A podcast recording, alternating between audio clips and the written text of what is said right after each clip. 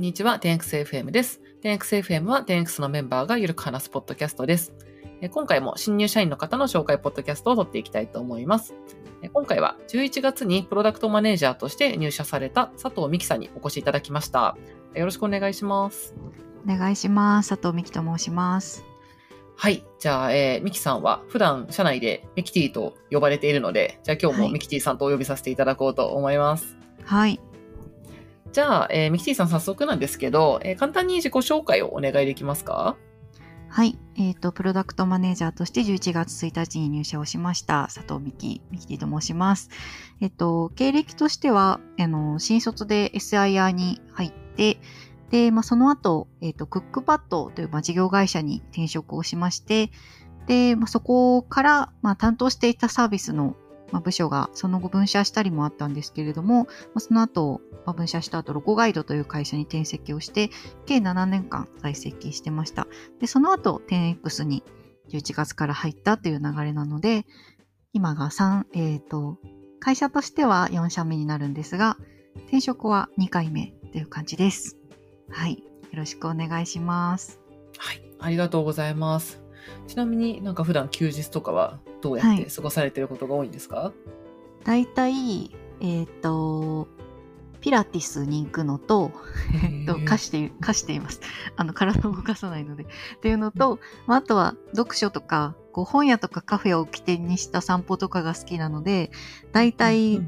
今週はこの街みたいな感じでブラブラしてることが多いです。へえ、今週はこの街ってなんかテーマを決めていくって感じなんですか？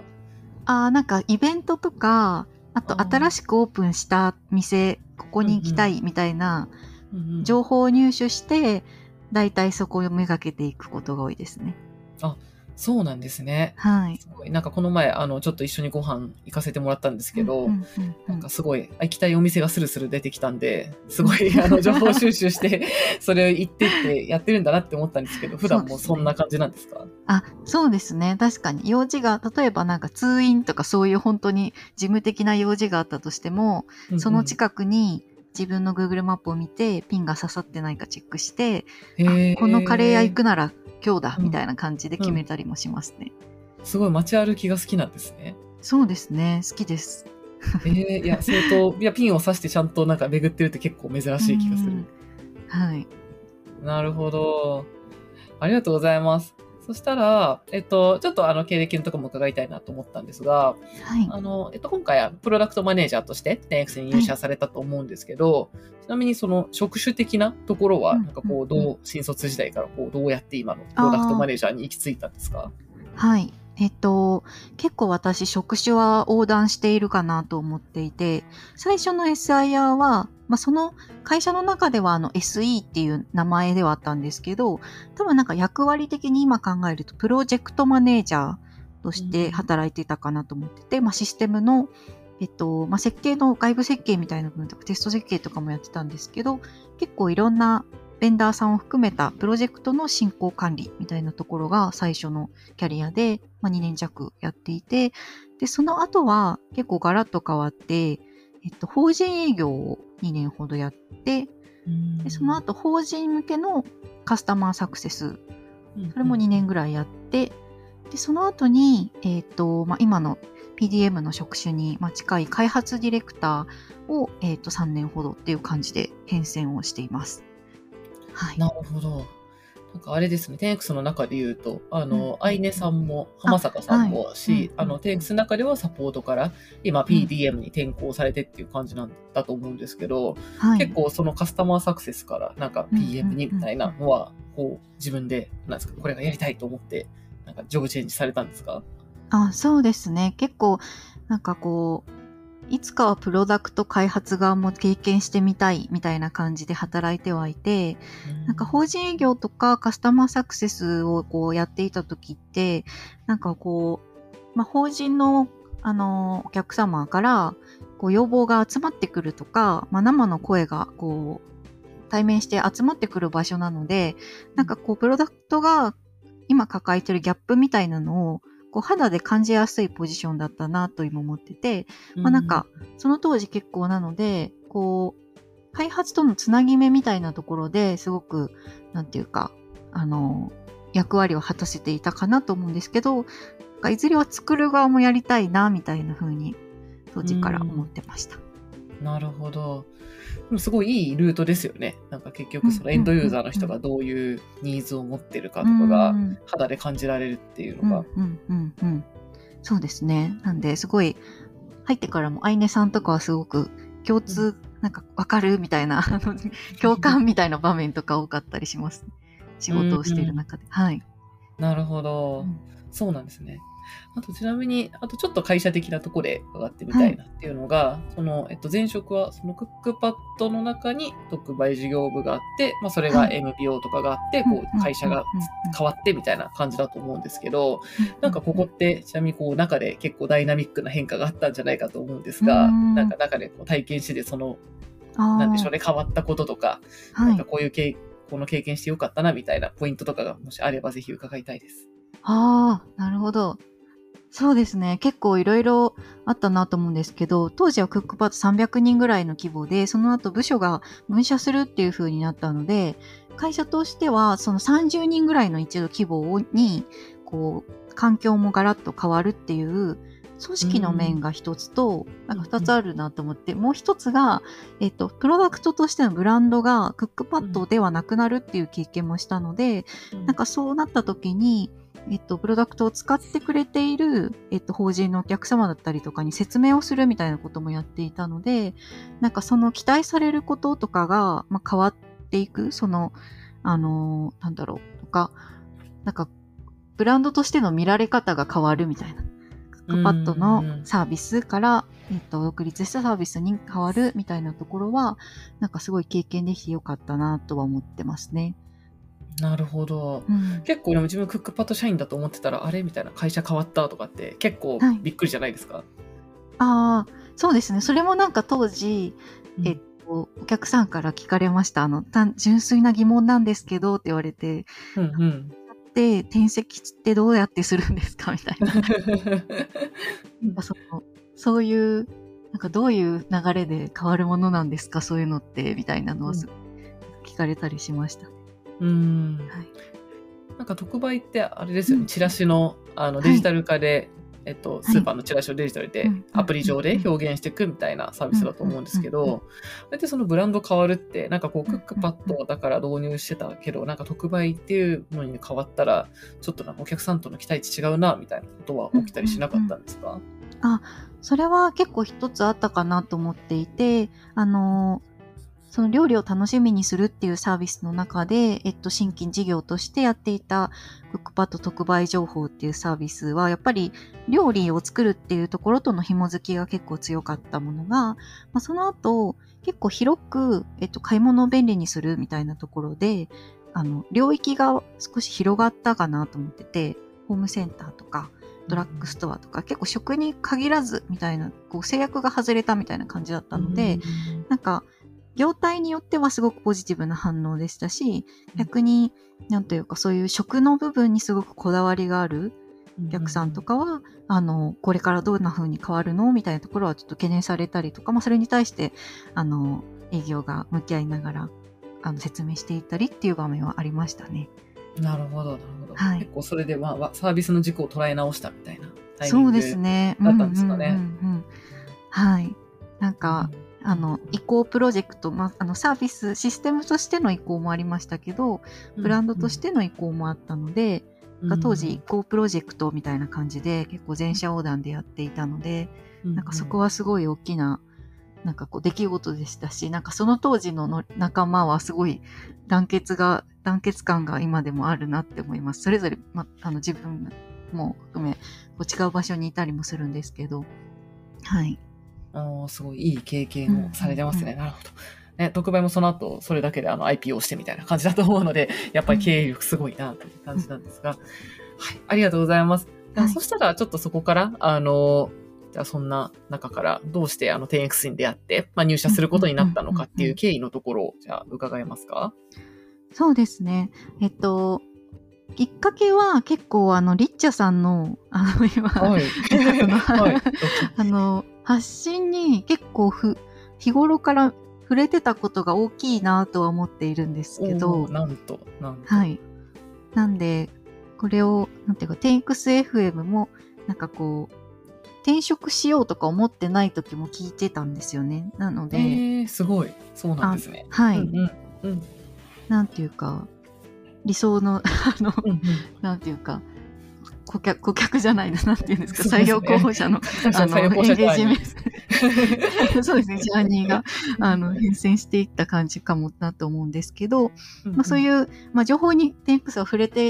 いたっていうのがあって、あの、なんていうか、第一早期に入りやすかったみたいなのは一つあるんですけど、結構大きな、まあ、転職の背景としては、あの、PM としてのキャリアを結構考え直しているタイミングだったので、なんかその、まあ、今までいろんな職種をやって、まあ、なんか職種にこだわってきたっていうよりは、なんか期待されるその時必要なことを頑張るみたいな感じで、こうやってきたなって思っていて、で、まあ、結構今、今32歳で、こう、振り返った時に、なんか自分がこう何に軸足を置いて頑張ろうかな、みたいなことを、まあ、振り返ったりしていて、で、えっ、ー、と、なんかプロダクトマネージャーってあの、プロダクトマネージャートライアングルっていう、なんか割とこうスキルを、あの、マッピングしたような概念みたいのがあったりするんですけど、まあ、トライアングルなので、あの、3点、なんかの、ユーザーの 2C の部分とかをこう深く知っているみたいなこととか、開発よくわかってるとか、まあ、事業開発がよくわかっているとか、なんかそういう、なんか、どこに強みがある人とか、全体にバランスが取れてる人とか、まあいろんな形式があるかなと思うんですけど、なんか自分はそれで言うとすごいちっちゃい三角みたいな状態だなって思って、うん、なんかどこを強めるのかとか、バランスよく全体を広げるなのか、なんか次のステップに上がるためにはどうしたらいいんだろうな、みたいなことを結構考えてました。なるほどな。はい。なんで、えっと、まあ、その、じゃあそのステップを上がるにはどうしたらいいんだろうっていう時に、あの、結構決める経験を積むことが大事だろうなって思って、なんか決まったことのハウをこうやり込むというよりは、こう、Y から入っていくみたいな、なぜやるのか、やらないのかとか、どういう線でやるのかとか、そこから決められる場所に移れるといいのかな、みたいなことを思って転職したっていうのがあります。うん、はい、なるほど。ホワイト X よりホワイト転職になってしまった。ああプロダクトマネジメントトライアングルがすごい、なるほどって思って今調べてながら聞いてたんですけど、はい、すごい面白いですね。なるほど。はいうんあ、でもじゃあぜひ Y10X の方もお願いします。あ、そうですね。で、結構、その、まあ、いろん、結構私、ちょっと他の人はわからないんですけど、転職の検討期間多分長めで、6ヶ月ぐらいは検討で、その後2ヶ月の選考みたいな感じなんで、結構長いこと、あの、動いてたかなと思うんですが、テンクスが結構、その、自分自身が、あの、なんだろうな、あの、日常の消費生活に近いところにやっぱり熱量が高いなみたいなことを感じていたので、テ X のあの解決しようとしているそのネットスーパー、まあ、一つのえっと、方法としてネットスーパーを当たり前にするみたいなところにはすごいあの共感していたっていうのもありますし、あと、なんか結構トライアルの経験を経て、なんかこう脂肪が強まったみたいなのもあるかなとは思います。へえトライアルはなんか何がその強まるきっかけになったんですか、はい、なんかそこまではそ入るトライアルに入るまではやっぱりそのサービスの形がなんか SARS っぽいのかなみたいに思ってたんですよね。なんか、やっぱりそのシステムをこう作って使ってもらうみたいなプロセスが多いのかなみたいに思ったんですけど、なんか、あの、氷のパートナーさんと、こう一緒に新規事業を立ち上げるみたいなプロジェクトとしてやっているんだな、みたいなことを思って、なんか、そこの規模の大きさみたいなところに結構驚いたっていうのもあって、まあ、それをなんかトライアルの、なんか自分自身が取り組む課題はまた別の課題をやってたんですけど、なんかいろんな人に話を聞いたりする中で、なんかそこにすごく、あ、ここまでやってるんだ、深く入ってるんだ、みたいなことに結構感動した部分があって、そこで脂肪が高まったみたいなのはあるなと思います。ああ、なるほど。やっぱ外から見てた時よりも結構その顧客に向き合ってる感とかですかね。なんかうん一緒に作ってる感みたいなのがあったっていうことなんですかね。そうですね。うんがそれこそその現場への入り込み具合みたいなところで、まあ、あのネットスーパーっていう事業の特性もありますけど、バックヤードだったり倉庫だったりの、えっと、現場への深い入り込みと理解と、あとそこのドメインエキスパートが社内にいることみたいなことは結構衝撃で、なるほどまあ、。入って入ってからもびっくりしました。えー、ちなみになんか一番驚きのポイントがあれば、ぜひ教えてください。あの、今、関わってるあの、とあるスーパーさんの、えっ、と、うんまあ、センター型のモデルの、うんうんえっ、と、ネットスーパーのとところで、結構入社して最初の方に出張に行かしてもらったんですけど、なんかそこの倉庫の設計みたいなところも、うんうんあの、RS&O の担当の方が入り込んで設計していて、確かなんかその、に。そうなんですよね。CAD で図面を描き、みたいな、確かに。あの、その倉庫の仕組みみたいなこととかからめすごい教えてもらって、うん。うんなんか、あ、ここまで入り込んでるんだというか、あすごうんくそこをパートナーさんと、こう、対等に話しながら一緒に決めていってる様子とかうんうんは結構入ってから知ったことで驚きました。確かに。私も、あの、のりさんとか、のじさんとか、ああの、はい RSO のメンバーがいらっしゃるんですけど、あの、そうですね。昔なんか、あの二人とブログ記事のインタビューで話してる時に聞いてったら、なんかこと作業台の高さが10センチ違うだけで、こう腰の負担が全然違うから、みたいな話をすごいいしてて、なんか私は今までこう、スマホの画面の中ばかりをこう、やってくる仕事だったので、まあ結構スマホアプリとかをやってる仕事だったんで、なんかこう、そんな人の健康に直結することなんてあんまりなかったけど、うん、確かに1日8時間働いている人の腰の、なんか、まあ、高さ10センチ違うだけで全然違うってそうだよな、みたいな。なんかすごい違う、アプリじゃない世界をすごいやってるんだなっていうのがうん、確かに結構私も、なんでしょうね、衝撃というか、世界って広いんだなって思いましたうね。んそうですね。なんか物理的なものの設計とか、そこの緻密さみたいなのに、なんか触れる機会って、私もこれまでの仕事の中ではなかったので、あそこすごい、はい。あ、確かに世界の広さ感じたみたいなのは、私もありました。そう、なんか、かあの、アプリの中ではなんか、まあ、ここを見たらこっちに行くよね、みたいうんな、バナー見たらこっち行くよね、とか、誘導の話はこう考えることとかありますけど、ウはいェブサイトとかで、うんいや、店舗で考えるともそうだよな、みたいな。人が、うんなんか、その、そのメンバーたちってあれなんですよね。なんか地図とか見ると、ここら辺に人が滞留しがちじゃないですか。うーんだからなんかわかるんで、すごいな、っ確て。よくこれでわかるな、っていうのが、う違うバックグラウンドの人がいると、すごいはい。面白いなって思いまうしたね。んなるほど。ありがとうございます。じゃあちょっと、あの、そんなきっかけで、テンクス入っていただいてなんですけど、あ、ちなみにそう、もともとあの、私のあれですよね、なんか情報を、うんあの、私のポッドキャストとか聞いていただいたのは、あの、はるか昔に結構、5年ぐらい前でしたっけ？お会いしたこともっとあ前か。かもしれない。もっとか、7年リとか。チさんがイエルプに多分入られた最初ぐらいの時だったので。そうですね、2014年ぐらいですね、じゃあ。8年前ぐらいかな。はいに。なんかランチしたりしましたよねう。んうんうん。そうなんですよね。そんなつながりがあって、やいやいラジオ等も聞いており。ありがとうございます。はいポッドキャスト聞いていただいたとか、はいあとすごい昔は多分私、あの、ユートラストで連絡した時ありましたよね。ああ、はい、多分、今回の転職とかよりずっと前に。そうですね。うんうん。そう、なんで、なんか、あの、入って、ミキティちゃんがこう、ではい私、選考プロセスとか全く関わってないので、入社決まってたんで、おお、ついにと思って、すごい、あの、嬉しかったの、覚えてます。はい。じゃあ、そんなわけで、今入社されて2ヶ月、まあ1ヶ月半ぐらいですかね、うんってところだと思うんですけど、じゃあ最近どんなお仕事に取り組まれてるかも教えてもらえますか？はい。そうですね。さっきあのセンター型モデルっていう話を、センターモデルの話をしたんですけど、まあ、結構 TX にとっては新しいチャレンジとして、まあ、今まではストア型が中心だったものが、まあ、とあるスーパーさんでのセンターモデルの、えっと、まあ、システムも含めた移行っていうところを、えっと、やっていて、まあ、そこで結構あの PDM として、あの、なんか PDM としてっていうよりは、なんか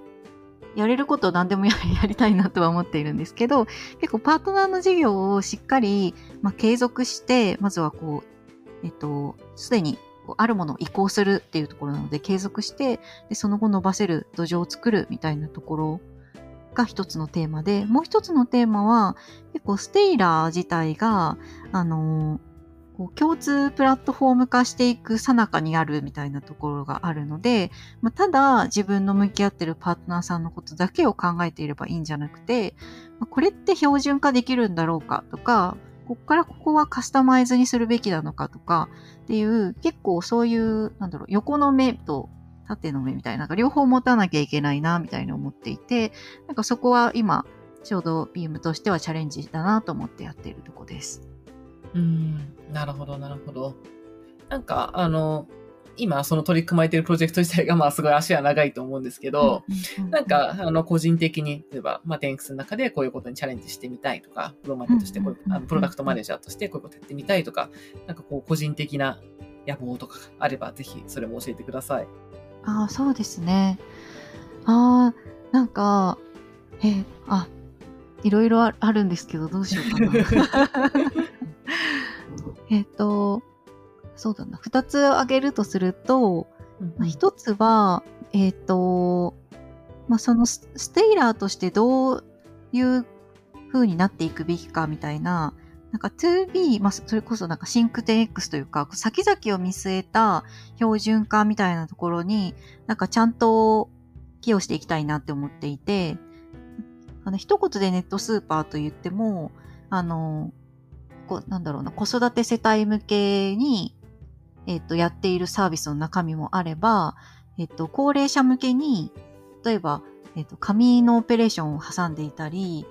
あの、するものもあれば、まあ、あとは昔から続く生協宅配のような、こ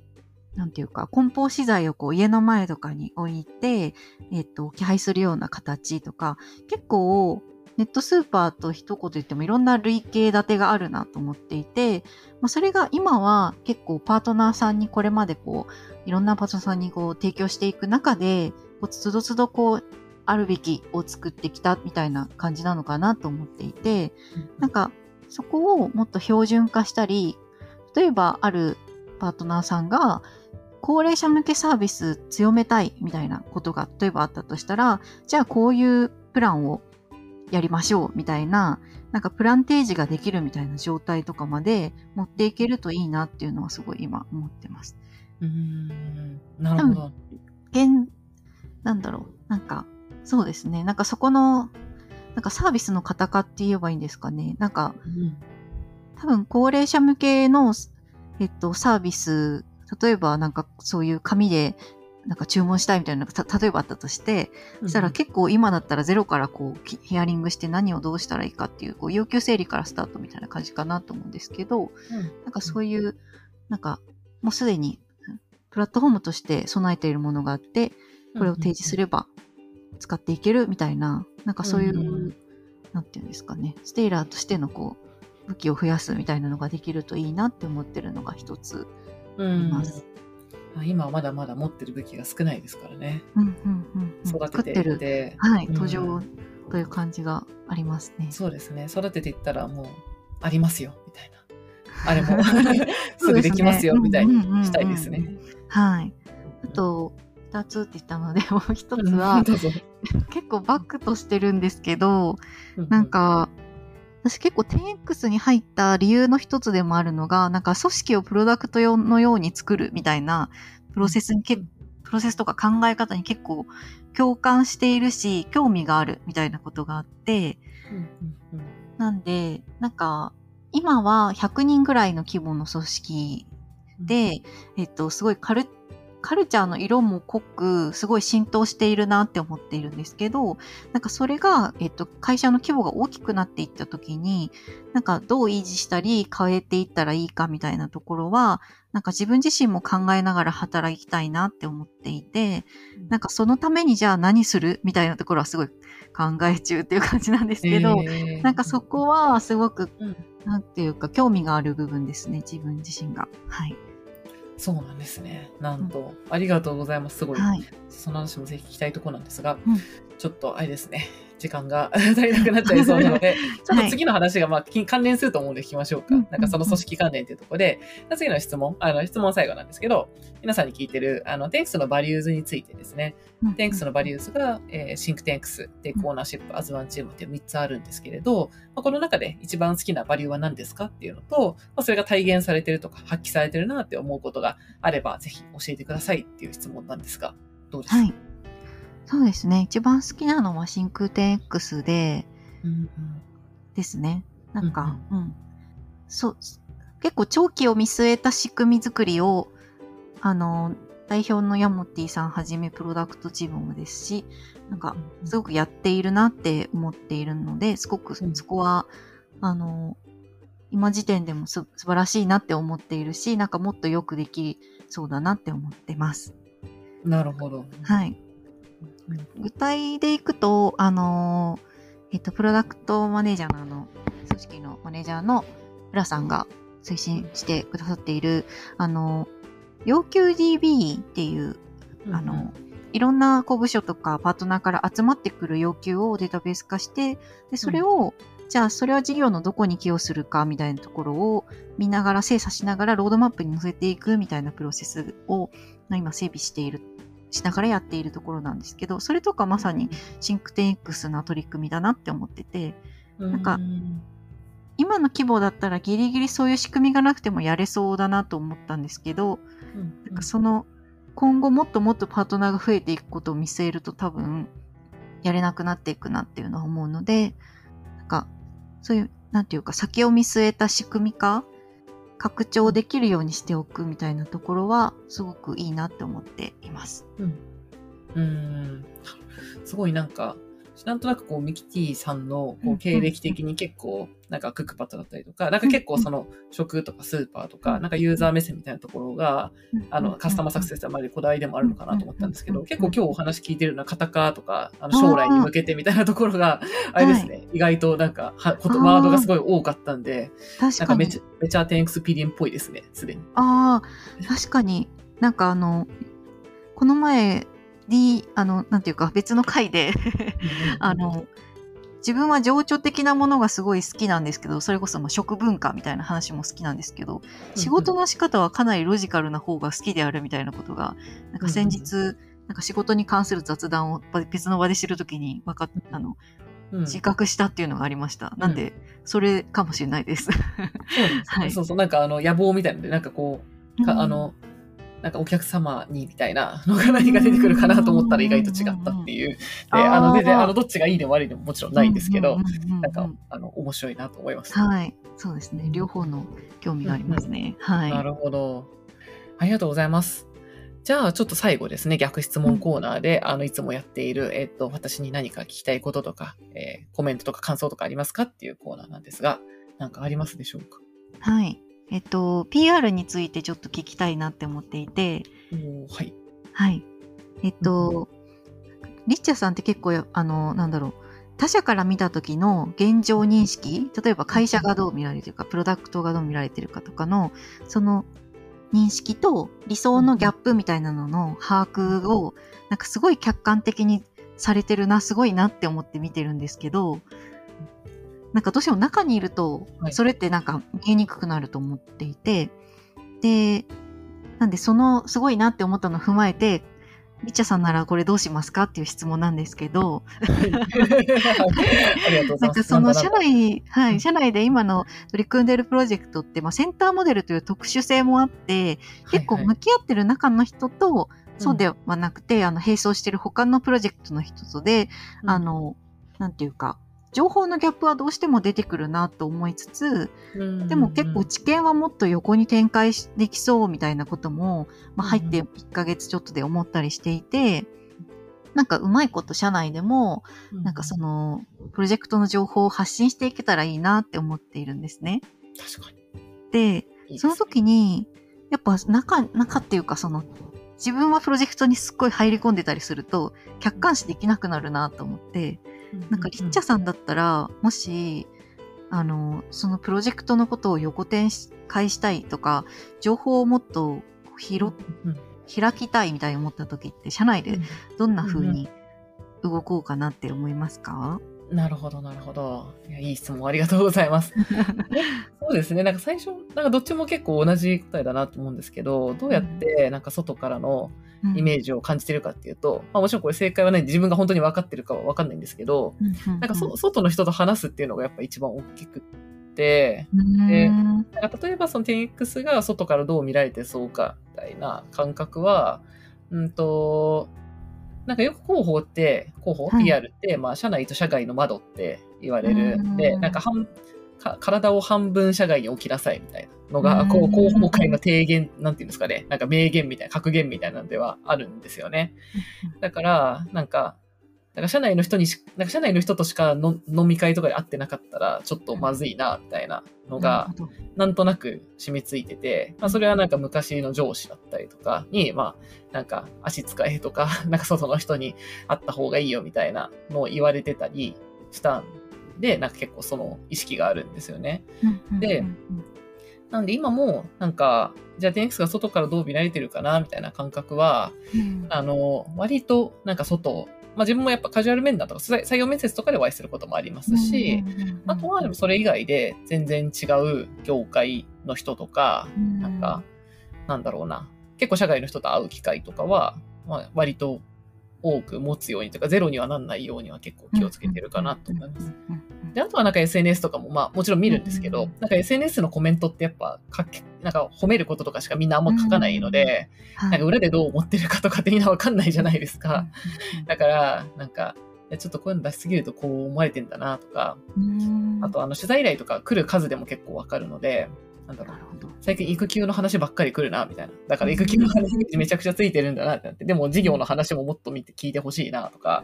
まあなんかそういう外とのこう対話の中で、なんか、あ、今こっちに寄ってんなとか、なんかちょっとこういうふうに思われてるなっていうのを、なんとなくこうバランス修正していくみたいな感覚かなと思います。で、これどうしてもなんか客観データとかでなかなかわかんないとこなんで、まあ自分の感覚によっちゃうとこもあるんで、やっぱあとは自分を信じすぎないというか他の人が、ニューな人が言ってることとか確かにっていうのがすごいあるので、聞くようにはすごいしてます。なのなので、なんかその話で、でも社内でも同じだと思ってて、結構、なんか経経営メッセージとかあるじゃないですか。とかオフサイトとかでなんか話すこととかって、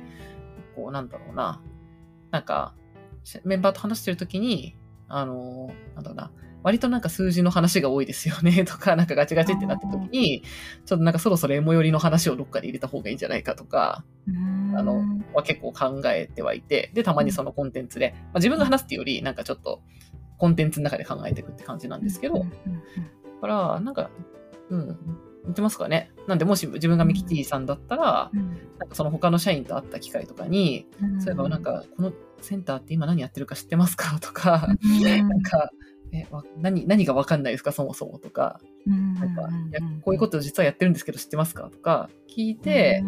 それで知られてないところをなんか差分として伝えようと考えるかなっていう感じですかね。ありがとうございます。こんなんで答えになってますか、はい、あはい、ありがとうございます。今ちょうど、なんというか、あの、いろんな人に、うんうん、普段こう、業務では関わらない人に話しつつ、うん、その人に紹介してもらって次の人に話すみたいなことをやってて、ああ、いいですね。こう、つないでやってるみたいなところがあって、なんかそ、うんうん、そこで結構現状認識を普通に聞いてみるみたいなのはやってみようかなって思いますね。うんうん結構ストレートに聞くときは聞きますね。なんか 10X でどう見えてますかとか、どういうイメージありますかとか、でそもそも知らない、なんか知らないって言ってくれたらもう全然それでいいんで、あの、あ、知られてないんだな、みたいな。ツイッター界のここまでは知ってると思ってたけど、まあ自分が思ってるより全然世の中では全く知られてないよな、みたいな。じゃあ、そういう時にどう説明するかとかって、やっぱりなんか、イトーヨーカドートライフのネットスーパーやってるんです、みたいな。なんか、相手によってこう、流度が違うので、それいっぱいやってると鍛えられてる感がありますね。なるほど。実地調査みたいな感じですね。そうですね。うん、はい。ありがとうございます。でもすごいその、なんか、そういうのはいいですよね。なんか社内でもやっぱり知ってもらうことってすごい大事だと思っていて。そうですね。結構、組織の規模が大きくなっているからこそって思うので、はい。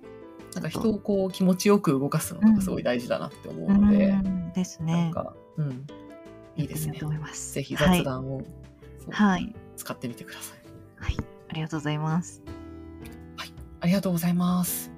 はい。じゃあ、ちょっと今日の、えーポッドキャストは、じゃあ、こんなところで終わりにしようかと思います。はい。じゃあ、今までいつも聞いていただいてた回に、ちょっと今回は出演いただいたということで、はい。じゃあ自分の回もぜひ聞いてみていただいたら嬉しいです。はい。じゃあ今日は、えー11月にプロダクトマネージャーとして入社された佐藤美希さんに、えーお越しいただきました。ありがとうございました。ありがとうございました。